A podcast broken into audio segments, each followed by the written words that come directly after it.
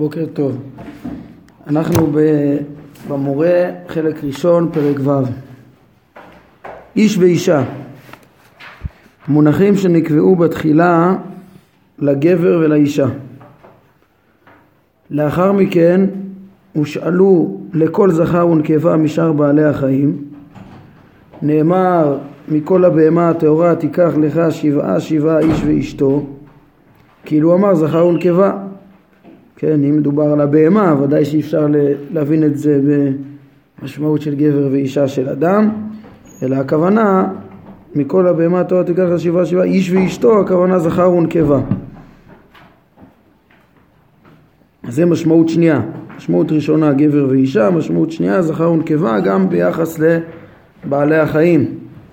משמעות שלישית של איש ואישה אומר אה, או יותר מדויק של אישה, אומר הרמב"ם, לאחר מכן הושאל המונח אישה לכל דבר המוכן ומיועד להתחבר לדבר אחר. נאמר, חמש היריעות תהיינה חוברות אישה אל אחותה. הרי התבאר לך שגם אחות ואח הם רב משמעיים על דרך ההשאלה כמו איש ואישה. עד כאן הפרק. שלוש משמעויות לאיש ואישה, אה, קודם כל הגבר והאישה, אחר כך זכר ונקבה אצל בעלי החיים, ובסוף אומר הרמב"ם אה, צריך לראות שאישה מופיע במקרא לא רק במשמעות של אה, זכר ונקבה של האדם או של הבהמה, אלא גם כדבר המוכן להתחבר לדבר אחר. כמו שמצינו במשכן, שהעיריות חוברות אישה אל אחותה. והרמב"ם מסיק שגם אה, יש פה אישה אל אחותה. אחות ואישה זה יכול להיות אה, חיבור, דבר המוכן להתחבר אל דבר אחר. וככה, כן, איש ואישה.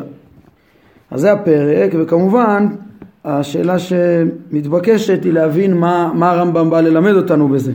כאילו לכאורה כל הדברים פה פשוטים ואם אנחנו משווים את זה לשאר הפרקים זה אמור לתת לנו איזה, איזה הבנה, איזה מפתח להבין איזה סוד. אה, סוד במעשה מרכבה, מעשה בראשית, בדעת השם, בצורה נכונה יותר. אז ההסבר הפשוט הוא אה, זה שיש פה רמז למה שנאמר במעשה מרכבה חמש שאריות תהיינה חוברות אישה אל אחותה, שהפסוק שהוא מביא כאן שנאמר במשכן, אותו לשון של חוברות אישה אל אחותה מופיע כמה פעמים במעשה מרכבה ביחס לכנפי החיות. כנפי החיות הם אה, שם אה, נאמר עליהם כמה פעמים שהם חוברות אישה אל אחותה. ו... ואדם אה, בשטחיות שיקרא את, ה... את מעשה מרכבה זה יבין שמדובר שם אולי במשמעות השנייה פה, כאילו מדובר על חיות, אישה אל אחותה, הוא לא יבין אולי אם זה אישה או בעל חי, יכול להבין את זה בטעות בשתי המשמעויות הראשונות, כן, מה הם אותם חיות ומה הם, ש... מה, מה שנאמר על כנפיהם חובות אישה אל אחותה, והרמב"ם אומר שזה יכול להיות במשמעות שלישית, ש... וכך צריך להבין את זה במרכבה, הוא אומר זה לא במשמעות של אה, אישה ולא במשמעות של אה, אה, חיה, נקבה של חיה, חוברות אישה אל אחותה. בפשטות לשם הוא רמז, אולי כדי שנבין טיפה אה, מה הוא, מה הוא מתכוון, אז צריך להכיר, ש... כן, אמרנו כבר שהרמב"ם רומז לאורך כל הספר רמזים במעשה מרכבה, מה המשמעות המופשטת של הדברים, כמו שרמז לנו בפרק א' על דמות, דמות כיסא, אה, וכדומה, שזה רק דמיון מסוים. אה, בתחילת חלק אה, שלישי הרמב"ם ניגש ממש לפרקים של, כן, בשבעה פרקים שם, הקדמה ושבעה פרקים, בתחילת חלק שלישי הרמב"ם ניגש לפרש את מעשה מרכבה, את שני המחזות של יחזקאל, ושם, כדי להבין את הרמיזות שם, אז צריך להכיר את מבנה העולם בצורה נכונה. ואני אחזור על ההסבר בקצרה, ממש בצורה כללית, אפילו שכבר אמרנו, אבל זה, צריך ממש ממש להכניס את זה לראש, איך תפסו את מבנה הבריאה כולה בזמנם, כמו שהרמב"ם אומר, מבאר את זה כטיפה מן הים במשנה תורה, בפרקים ב' עד ד', צריך להכיר שכל הנבראים שתחת, שבכדור הארץ הם בעצם לפי התפיסה אז בנויים מארבע יסודות, עפר, מים, אוויר ואש, ומעליהם יש, את, יש גלגלים שקופים, מעל האטמוספירה בעצם יש גלגלים שקופים של גלגל הירח וגלגל מאדים ו, וכל כוכב הוא בתוך גלגל מקיף את כדור הארץ וככה גלדי בצלים, כדור על גבי כדור, כך כל הרקיעים. שם במעשה מרכבה הרמב"ם רומז ש, שהאופנים הנזכרים הם ארבע יסודות שמהם מתרכבים כל, ה, כל הנבראים פה בכדור הארץ והחיות הם הגלגלים שהם בעלי נפש ושכל זכלים נבדלים, יש להם תנועה והכנפיים רומזות על התנועה שלהם. הרמב"ם כותב במשנה תורה גם כן שאין חלל ריק במציאות כלל, אין בין היסודות מקום פנוי בלא גוף כלל ולא בין הגלגלים. ו... וככה נאמר על החיות שכנפיהם חוברות אישה אל אחותה כנראה שהוא רומז להבנה הזאת שהם מתנועים, מסתובבים, כל אה, גלגל במסלולו, אה, בלי אה, רווח ביניהם, ויש תנועה, כן, כל אחד עם תנועתו. הרמב"ם רומז על כל הרעש הגדול שיש בזה, אנחנו נראה בחלק שני גם כן איך הוא יתאר את המבנה של העולם. אז יש כאן איזשהו רמז במעשה מרכבה, ו... העיקר שהרמב"ם רומז כאן זה שאדם ייתקל בביטוי אה, שכנפי החיות חוברות אישה אל אחותה מעשה מרכבה, לא, אה, שלא יטעה לדמיין איזה אישה או, או חיה או משהו כזה. אה, זה אני חושב המסר הפשוט שהרמב"ם רומז בפרק שלנו. עוד פעם להבין שיכול להיות אישה ואחות, אישה אל אחותה במשמעות אה, מופשטת של דבר שמוכן ומיועד להתחבר לדבר אחר. האמת שעכשיו אני חושב על זה, דווקא הפירוש שאמרתי, אם זה רק אה, כן, המוכן ומיועד להתחבר בדבר אחר, אולי לא כל כך מתאים לה, להגדרה של אה, כן, תנועת כנפי החיות, זה לא, לא מתאר רצף, כמו שאמרתי עכשיו, אלא כן, איך, אה, מה יש בכנפי החיות שחוברות אישה אל אחותה. אז זה דבר שצריך התבוננות, מה, מה הרמב"ם אה, רומז, אבל אני בכל מקרה רציתי לקשר קודם כל את הפרק לפסוק ההוא, אה, כדי לא לצאת בצורה דרשנית יותר מדי, כן? עכשיו אני אוסיף עוד דבר שהוא די פשוט, ש, ש, או אפשר להבין שהרמב"ם רומז אליו, ואני גם רוצה לשים, כל הזמן לשים לב שאנחנו לא חורגים ודורשים יותר מדי, כי פה בפרק הזה שמתי לב שמפרשים לקחו את, ה, את הדברים של הרמב"ם רחוק מדי, לעניות דעתי. אה, כן, הרמב"ם כבר הגדיר בהקדמה שוב אני חוזר, השאלה הבסיסית שלי, הפרק, מה שכתוב פה הוא פשוט מאוד, השאלה מה הרמב"ם רוצה ללמד עם זה. אז uh, עוד דבר שמאוד סביר שהרמב"ם רומז אליו, uh, זה שהחומר והצורה נקראים איש ואישה. כן, בעצם, uh, ובזה הרמב"ם רומז, שדבר המוכן ומיועד להתחבר לדבר אחר, זה בעצם הגדרה על החומר שהוא אה, אה, חייב להיות עם צורה כל הזמן. כן, אנחנו נלמד על זה יותר בפירוט בפרק י"ז אה, ודיברנו על זה קצת בהקדמה. ואפשר שלזה הרמב"ם רומז שיכול להיות אישה במשמעות החומר, איפה פוגשים את זה בתנ"ך? אז אם, אם אנחנו לא מוסיפים אה, דרשנות, אז בצורה ברורה זה נמצא בהקדמה במשלי, שהרמב"ם אמר שכל ספר משלי בא לתאר בפשוטו את ההדרכה להתרחק מהתאוות ומהזנות וכדומה. ובתוכו יש גם כן רמזים להבנת מהות החומר והצורה, והאישה נמשלה שם באשת איש זונה, זה דבר שנמצא בהקדמה, הרמב"ם מרחיב, אה, מרחיב בזה, אמרנו בחלק שלישי פרק ח', ושם הוא אומר שהאיש הוא הצורה, אז אה, אפשר שהרמב"ם רומז להבחנה הזאת שהוא, מפרש את ספר משלי. אה, אם הולכים עם הפירוש הזה אז מאוד מובן מה הוא הגדיר כאן שאישה זה כל דבר המוכן ומיועד להתחבר לדבר אחר ולא רק במשמעות אה, נקבה של האדם או של הבהמה אלא כל החומר באופן כללי זה פירוש מצוין יש כאלה שלקחו אותו עוד צעד לפרש את המושג אישה או איש ואישה ש, של, שנאמר באדם וחווה. אז האמת שאיש נזכר שם רק פעם אחת, הרב מקבילי מביא את זה פה במבוא לפרק, לזאת תיקרא אישה כי מאיש לוקחה זאת. אה, איש נזכר שם רק פעם אחת וקשה לפרש את הפסוק ההוא במשמעות של אה, שהחומר נלקח מהצורה, זה לא, לא נראה כל כך. בכל מקרה, הרמב"ם באותה פרשייה אה, רומז באמת שיש מקומות שנזכרת אה, חווה או נזכר הביטוי האישה אה, במשמעות של החומר. זה נמצא במאמר שני בפרק ל' כשהרמב"ם רומז את סתרי מעשה בראשית ששם אז הוא למשל אומר שהנחש זה יצר הרע ושהוא בעצם כוחות המשיכה של החומר ש... והוא אומר תשים לב שהנחש פונה רק לאישה אין לו דו שיח עם, ה... עם האדם.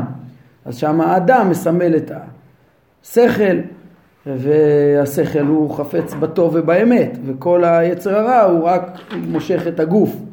אז יש משל כזה אצל הרמב"ם. אז אולי הוא רומז גם כן לשם שגם לאותה פרשייה. אבל מה, מה אני בא להוציא?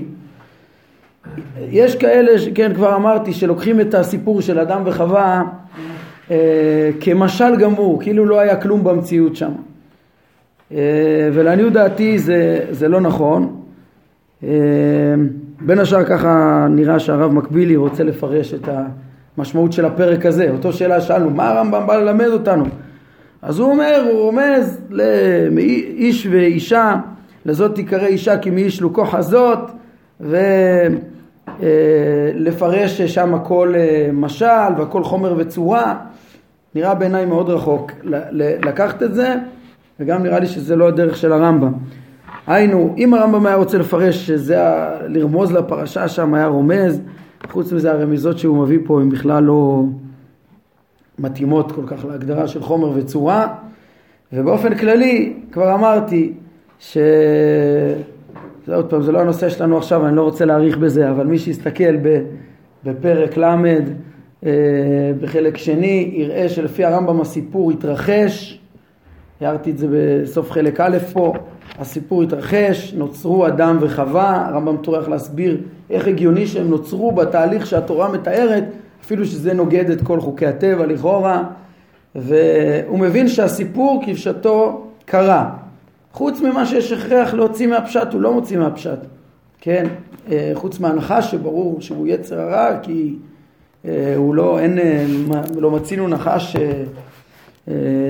מדבר, ולא מצינו שה, שכתוב שהנחש נענש, מה תגידו, בהתחלה היה מדבר, אחר כך אחר כך אה, נלקח לו הדיבור והשכל. נו, אז זה היה צריך להיות כתוב בעונש. זה הערה שהרמב"ן טוען. ברור שלא היה שינוי בנחש. אה, זה, זה העונש הכי גדול שיכול להיות, למה מוז, לא מוזכר הדבר הזה? קיצור, זה הדבר היחיד אולי שיש, שצריך להוציא שם מפשוטו. והדרך של הרמב"ם היא להבין את חיצוניות הדברים כפי שהם ולהוסיף רמזים. ניתן לכם שתי דוגמאות שכבר uh, ראינו, או דוגמה אחת שכבר ראינו בפרשת uh, ויסתר משה פניו כי, כי ירא מהביט אל האלוהים. אז הרמב"ם אמר שחוץ מחיצוניות הדברים שקרתה כן אמ, למשה היה מחזה או במציאות או בנבואה לא משנה שהוא ראה את, את המראה של לבת האש בתוך הסנה, ו, וחוץ מזה יש מסרים, רמזים, מה הדרך של ההשגה של משה רבנו שבזכות זה השיג מה שהשיג, כמו שראינו בפרק הקודם, אבל זה נוסף, יש חיצוניות שכשהיא מתארת עובדה, אירוע שהתרחש אז זה יתרחש, וחוץ מזה יש אה, רמז נוסף. דוגמה נוספת, אנחנו נראה בעזרת השם בפרק אה, ח', אז אה, שם הרמב"ם אה, מדבר על הפרשיית נקרת הסלע, שם יש הנה מקום איתי, אז גם הרמב"ם מדבר על נוסף למקום בהר שנרמז אליו, ששם הייתה התגלות למשה, כן, של השם אומר, כן, הצבת על ראש הצור ושם מתרחש המחזה. חוץ מזה הרמב"ם גם ירמוז למשמעות, מה זה מקום איתי, מה השם לימד אותו, כאילו התורה גם מלמדת מה משה השיג שם ברמז. אז, אז הוא אומר את זה בפירוש, זה נוסף על הפשט, זה נוסף על הסיפור ש, של המקראי שהתרחש. ייצור, אני חושב שלקחת את זה אה, יותר מדי אה, קיצוני, את האיש והאישה שפה, להגיד שכל האיש ואישה בכלל בפרשה של אדם וחווה יש בעיקר אדם, אדם וחווה ואישה, אה, להגיד שהכל שם משל מפה ולהגיד שזה מה שהוא רמז זה ללכת צעד רחוק יותר נראה לי מה שהרמב"ם מתכוון. ומה עם אח ואחות שנזכר כאן? כן, אח ואחות אין שום רמז שם באותה פרשה, אלא לכן אני אמרתי שאולי הרמז הברור ביותר שהרמב"ם בא לרמוז זה במעשה מרכבה על זה שכנפי החיות חוברות אישה אל אחותה. יש שם אישה ויש שם אחותה ויש שם אולי הדבר המוכן להתחבר, צריך להבין מה הוא רמז, כן? בעניין של כנפי החיות, בתנועת החיות או משהו כזה, שיש שם איזה דבר שמיועד להתחבר, כן? אה, אז שוב, המסר המדעי, המסר של המעשה בראשית הזה,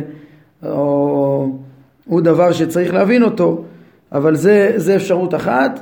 אמרנו אפשרות שנייה, פשוט להבין שאישה זה רמז לחומר, שבכמה מקומות התורה רמזה את זה, אולי גם אצל חווה, נכון, הרמב"ם מציין את זה, אבל לא במשמעות של לקחת את הכל אה, אה, משל, אלא כמסר שנרמז תוכן עמוק שרמוז בתוך הסיפור, כן? ובהתאם אליו, ומפרש אותו ומעמיק אותו. חוץ מחיצוניות הדברים, התורה מלמדת עוד דבר. למשל, אם, אם התורה מתארת את חטא אדם אה, וחווה, שהיה, אז היא גם תתאר את זה במילים מדויקות, שילמדו גם את סיבת החטא. שורש החטא זה מתוך הבנת מה זה חומר ומה זה שכל, מה, מה הם כוחות האדם ומה גורם לו לחטוא. אז שם יהיה רמוז מהות החומר, ואז אדם יוכל להבין לעומק את המציאות ואת ה, אה, סיבת החטא. זה כרמז נוסף על החיצוניות. טוב, אז זה דבר אחד. בואו נראה את הפרק הבא ותראו את אותה נקודה ש... של... שהערתי עכשיו. צריך לשים לב מה, לאיפה לקחת את דברי הרמב"ם, לא להתרחק יותר מדי, והאם הפרשה ההיא אה, של גן עדן היא, היא כולה משל או לא, או רק שיש בה מסרים, נראה את זה גם בפרק הבא. הרמב"ם אומר, כן, מדבר פרק ז', המונח ילד. מובן המילה הזו ידוע, והיא הלידה, וילדו לו בנים. כן, נשים, הנשים שלו ילדו לו בנים. אה, ללדת, ללדת בן. לאחר מכן הושאל הביטוי הזה ליצירת הדברים הטבעיים. בטרם הרים יולדו. כן, ושם אף אחד לא ילד אותם, אלא השם יצר אותם. אה, אז זה משמעות של יצירה חדשה, כמו, כי לידה היא מעין יצירה חדשה, זה השאלה של אותו ביטוי. משמעות שלישית, הוא שאל גם כן, והוא שאל גם כן למשמעות הצמחת הארץ, מה שהיא מצמיחה, בדימוי ללידה. כן, הגשם הרווה את הארץ והולידה וצמיחה. הגשם, כן, גורם ל, ל, ל, ל, לארץ להצמיח. כן, אז זה גם כן, והולידה זה אה, במשמעות, כן, השאלה של הצמחה. והוא שאל גם כן למאורעות המתחדשים בזמן, כאילו הם דברים שנולדו, כן? כי לא תדע מה ילד יום. כל דבר שמתרחש כאילו היום ילד אותו. כן, יש כאלה מפרשים ככה, נגיד את אה, אלה תולדות אה, ואלה תולדות נוח, אז יש מפרשים שזה באמת הכוונה לצאצאים שלו, אבל יש מפרשים שהכוונה לקורותיו, כמו מה ילד יום. אה, בדרך כלל זה אחד מופשט יותר מהשני, למה שלוש יותר מופשט משתיים? לאו דווקא יותר מופשט, זה לא, זה לא חייב להיות. זה הסדר שהוא הולך כל פעם, כאילו, תבין, פשוט ולאט לאט הוא עולה ל... כן, פה, פה לא יודע, לא יודע אם זה הכרחי, אבל נכון, אתה צודק, זה בדרך כלל, אבל כן, יש פה לידה רגילה, יש פה יצירה, יש פה הצמחה, ויש פה קורות המתחדשים אה, בימים. כן, הוא שאל המונח לחידושי המחשבות, כן, זה באמת מה שהוא מחפש פה עכשיו, את המשמעות החמישית. אה, גם כן חידוש מחשבות, השגה חדשה, גם כן אה, הסקת מסקנה זה גם כן אה, לידה, הולדה של אה, מחשבה, כן? אז, אז זה גם הוא שאל המונח לחידושי המחשבות ולדעות ולשיטות שהן מחייבות, כמו שנאמר וילד שקר, כן? הסיק, הסיק מסקנה לא נכונה. וכך נאמר, ובילדי נוכרים יספיקו, כן?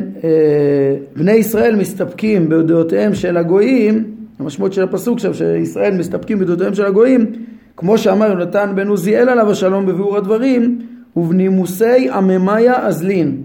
כן ישראל אה, מה זה ילדי נוכרים יספיקו? הם אה, הולכים לפי הדעות והנימוסים מושפעים מהגויים הולכים בחוקותיהם.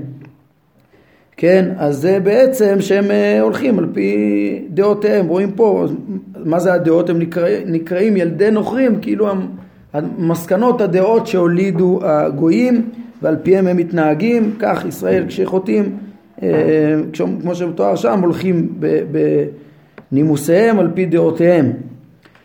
בהתאם למשמע, למשמעות הזו, מי שלימד אדם דבר מה והקנה לו דעה, כאילו, הוא כאילו הוליד את האיש ההוא באשר הוא בעליה של אותה דעה. זאת אומרת, יש אה, החכם, הרב, יודע את הדעה ונותן את הדעה, מלמד את הדעה לתלמידו והוא כאילו ילדו. זה מה שחכמים אומרים שהתלמידים קרויים בנים, הרמב"ם מזכיר את זה גם במשנה תורה, גם בספר המצוות, כשהוא מגדיר את מצוות תלמוד תורה, שמה, כן, ושיננתם לבניך, ההגדרה ההלכתית היא גם לתלמידיך שנקראים בנים מה, מהבחינה הזאת, והרמב"ם פה מדגיש את הבחינה המופשטת, ש... שהרב הוא הוליד את הדעה שבתלמיד. זה במשמעות הזאת של חידש בו את המחשבה. אה, ולפי המשמעות הזו נקראו תלמידי הנביאים בני הנביאים כמו שנבהר לגבי רב משמעיות המונח בן. אה, פה יש הערה משמעותית או שצריך לשים לב אליה, אין בה בכל המורה פרק שעוסק במונח בן. זאת אומרת אה, ככה הרמב"ם מכנה כל פרק שבו הוא מלמד איזה מונח, הוא קורא לזה אה, הפרק ש, של רב משמעויות המונח זה וזה. ונראה שהרמב"ם תכנן לכתוב גם כן אה, אה, פרק כזה על משמעות בן, כמו שהוא ראינו איש, אישה, לידה, ילד, ותכנן לכתוב גם על בן. אה, וכנראה ששכח ולא כתב. כן, ככה שמעתי גם מהרב שילת שהוא מסביר שיש מפרשים שרצו להגיד פה הרבה אה, תירוצים אה, דרשניים, זאת אומרת, ו, וכולם לא יצאו מדוחק גדול להסביר מה הרמב"ם מתכוון אה, כשהוא לגבש השם המשותף, כן, בתרגום הרגיל זה שם משותף בן, והוא לא, אין פרק כזה, אז הם אמרו כל מיני דרשות. הר, הרב שילת אומר כבר יש לנו כמה וכמה איגרות שהרמב"ם סיפר על זה שגם לו לא יש שכחה למה צריך להידחק? אין הסבר מניח את הדעת. אולי אני אביא לכם דוגמה שקשורה למה שדיברנו קודם. הרב אה, מקבילי פה בהרחבות, הוא מביא תירוץ. והוא בעצמו אומר שנלאו הפרשנים להבין את זה, מה הרמב"ם מתכוון פה ולא עלה בידם, והוא אומר מה דעתו. הוא לדעתו אה, יש פסוק בפרשת אה, גן עדן, בפרק ב' של בראשית, בעונש של האישה נאמר בעצב תלדי בנים, כן? אז uh, כרגע אנחנו עוסקים בלידה, אז אנחנו צריכים לעיין איפה נזכר בכתוב אה, לידה, כן? האמת שהרמב"ם יגיד לנו בדיוק עוד רגע מה הוא רצה ללמד אותנו במשמעות ילד, לא קראנו את זה, כן?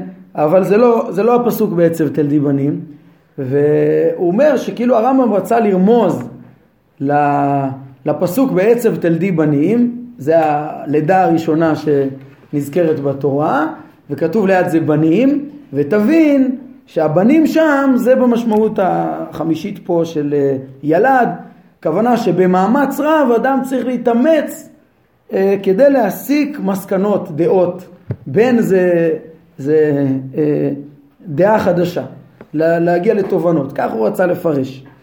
כן, אני חושב שמפה רואים עוד פעם באופן מובהק שהרב מקבילי אה, מבין את הפרשייה של חטא הדם הראשון, את פרשיית גן עדן, כמשל כולה.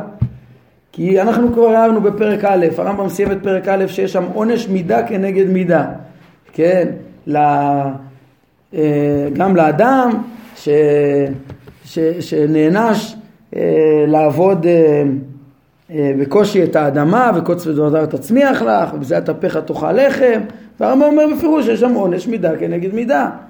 והרב מקביל להתאמץ להגיד לא לא לא זה סיבה ותוצאה זה בכל אדם זה משל לכל אדם שאדם שלא יודע את המושכלות והפסיד את המושכלות ונוטה אחר המפורסמות והתאוות ממילא יהיה לו קשה יותר. כן?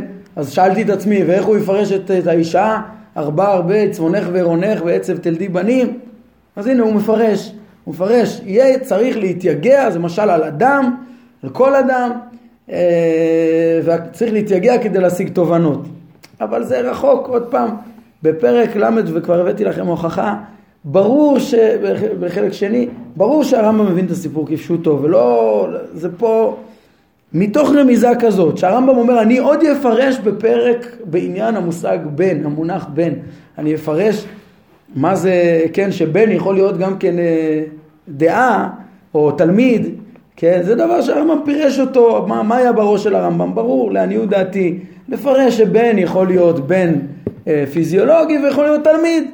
גם התלמיד נקרא בן, למה? בגלל, כמו שהוא הסביר פה הרגע, אה, כמו בני הנביאים ו, ותלמידים קוראים בנים, כי החכם מלמד אותם ומחדש בהם, מוליד בהם דעה חדשה בדעתם, שזה נקרא לידה, המסקנה החדשה הזאת, לא יותר מזה.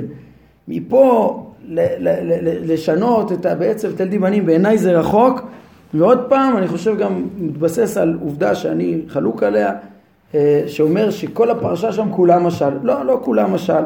זה מה שדיברנו גם בפרק ו' אם תסתכלו בפירוש הרב מקבילי תראו שהוא לקח את הכל משהו שאף אחד לא היה מוציא מהפרק אה, עצמו. כן אה, אז זה לגבי המונח אה, בן שהרמב"ם כנראה תכנן לכתוב בו, אנחנו מבינים מה הוא כנראה תכנן לכתוב בו והמסר ברור, אבל מה הרמב"ם רצה להשיג בפרק שלנו, מה זה ילד? לפרש שיש הולדה במשמעות של אה, אה, לימוד חוכמה, הקניית חוכמה לתלמיד, אומר הרמב"ם בהשאלה הזו, בהשאלה הזו נאמר לגבי אדם ויחי אדם שלושים ומעט שנה ויולד בדמותו כצלמו, כן, ויקרא את שמו שת אז אומר הרמב"ם, כבר הסברנו לך מה משמעות צלם אדם ודמותו, שזה השכל האלוהי שבו, התודעה שבו, החוכמה בפועל שבו, אה, שקנויה בנפשו. זה צלם אלוהים של, ה, של האדם שדומה ב, ב, ב, במובן מסוים לדעה האלוקית. אז נמצא כי כל אלו שנולדו לו לפני כן כן, אה, קין והבל או ויולד בנים ובנות, כל הבנים האחרים לא השיגו את הצורה האנושית באמת. למה רק בשת נאמר אה, ויולד בדמותו כצלמו? כן, אז הם לא השיגו את הצורה האנושית באמת, שהיא צלם אדם ודמותו, ש, שנאמר עליה אה, בצלם אלוהים ודמותו. ואילו שת, כיוון שלימד אותו אדם הראשון ונטע בו בינה והרי נשלם בשלמות האנושית, לכן נאמר אליו ולא בדמותו, בדמותו כצלמו. כן, אז הרמב"ם רוצה לפרש כל ה, ה, ה, העניין הזה, ללמד אותנו שיש גם וילד שקר, יש, יש לידה במסקנות, זה כדי להסביר את הפסוק הזה. לא לקבל לשנות את העונש מידה כנגד מידה של בעצם תלדי בנים. אה? כאילו, צורה זה הכוונה שכל בפועל? זה צורת לא, האדם. לא, ה- להשכיל. כן. צורת האדם כן. כן, כן. ה- התודעה שלו בפועל, ו- ואם הוא יקנה בדעה אה, מושכלות אלוהיות, דעת השם ו- וחוכמות אמיתיות, אז הוא מוציא אותה מהכוח אל הפועל, ו- וזה נתקיים רק בשת. וזה בעצם המסר אה, בפשטות. מי שינסה ללמוד את פרשת בראשית בדרך של הרב מקבילי, אה, יראה שלרוב הדברים שם אין, אין נמשל, אין משמעות, אי אפשר להגיד הכל משל. יצטרך להגיד אולי שזה סתם סיפור בשביל חלק מהדברים, שיש תכנים בחלק מהדברים, ושהרמב"ם מעלים את זה, אתם רואים איך שהוא הולך רחוק, נקשה עליו, זה רחוק רחוק מדברי הרמב"ם, למה בפרק איש ואישה הוא לא אמר אה, שהוא רומז לגן עדן או משהו ושהכל משל, ולמה פה הוא לא... בצורה שאפילו אי אפשר להבין שהוא רומז בכלל. הוא אומר, יש עוד פרק שאני אדבר על בן, אז אני צריך לבד כבר להבין מה היה כתוב בפרק ולמה הוא רמז אותו פרק, בלי שהוא רמז. אה? אז הוא יגיד, זה סתירה שביעית לפי שיטתו, הרמב"ם אה, לא יכול, אפילו לא מגלה לך מה משל ומה לא משל, ומידה כנגד מידה, זה, הוא, לא, הוא, הוא כותב לך כאילו זה כפשוטו, באמת, זה לא כפשוטו.